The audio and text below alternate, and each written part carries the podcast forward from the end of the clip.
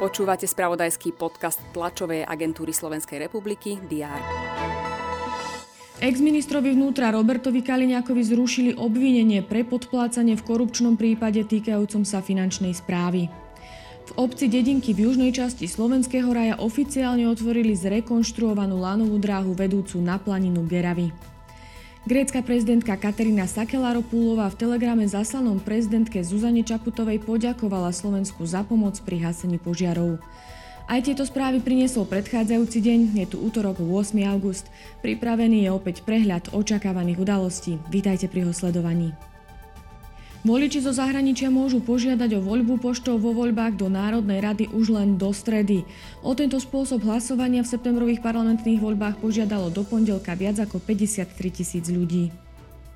Na ministerstve zdravotníctva je počas dňa naplánovaný okrúhly stôl k navrhovaným a pripravovaným zmenám v systéme ambulantných a nemocničných pohotovostí a urgentných príjmov. Po stretnutí popoludní je naplánovaný aj briefing. Ministerstvo školstva bude informovať o výzve na podporu vzniku konzorcií vysokých škôl. O téme viac povedia minister Daniel Bútora a štátny tajomník Michal Fedák. V Beleme sa začína Amazonský summit, teda stretnutie predstaviteľov zmluvných strán dohody o spolupráci v Amazónii.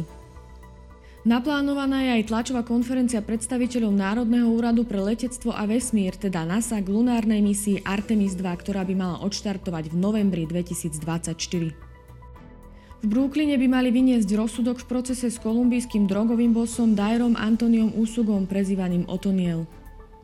Sledovať budeme majstrovstva sveta v ženskom futbale aj v cyklistike. Pozrime sa tiež na prvé zápasy tretieho predkola Ligy majstrov a na výsledky hokejového turnaja 5 krajín hráčov do 17 rokov.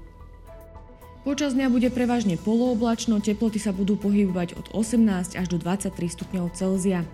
To bolo na dnes všetko. Aktuálne informácie prinesieme počas dňa v spravodajstve TSR a na portáli teraz.sk. Prajem pekný deň.